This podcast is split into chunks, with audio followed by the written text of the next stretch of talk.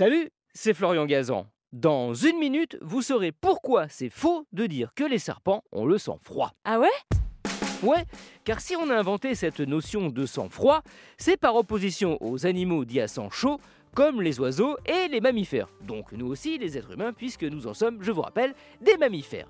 Ce terme de sang chaud est trompeur car en fait, la particularité de notre sang, même si sa température est élevée, c'est surtout qu'elle ne varie pas en fonction des conditions climatiques extérieures. Qu'il fasse 0 degré ou 40, notre sang reste aux alentours de 37 degrés. Ce qui n'est pas le cas des animaux dits à sang froid, comme le serpent. Ah ouais Ouais, car en réalité, sa température interne dépend, elle, de la température qu'il fait dans son environnement. Il ne naît pas avec le sang froid. Il est en fait poikilotherme, c'est-à-dire que la température de son sang peut varier.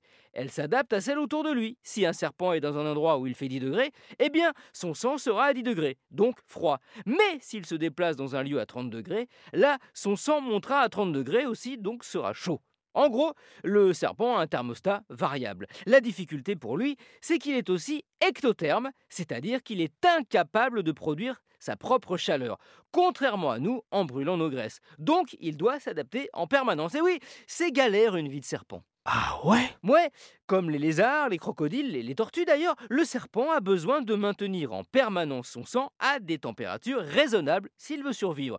Par exemple, si le serpent dort dans un trou et que la température est fraîche, eh bien il passera une partie de la journée à prendre le soleil pour se réchauffer et avoir assez d'énergie pour chasser. Mais si la température est trop élevée, là, il cherche un endroit à l'ombre et s'il fait trop froid, ben, il se met carrément en hibernation comme un ours pour économiser son énergie. Et lui, sans aucune aide gouvernementale, hein, je, précise.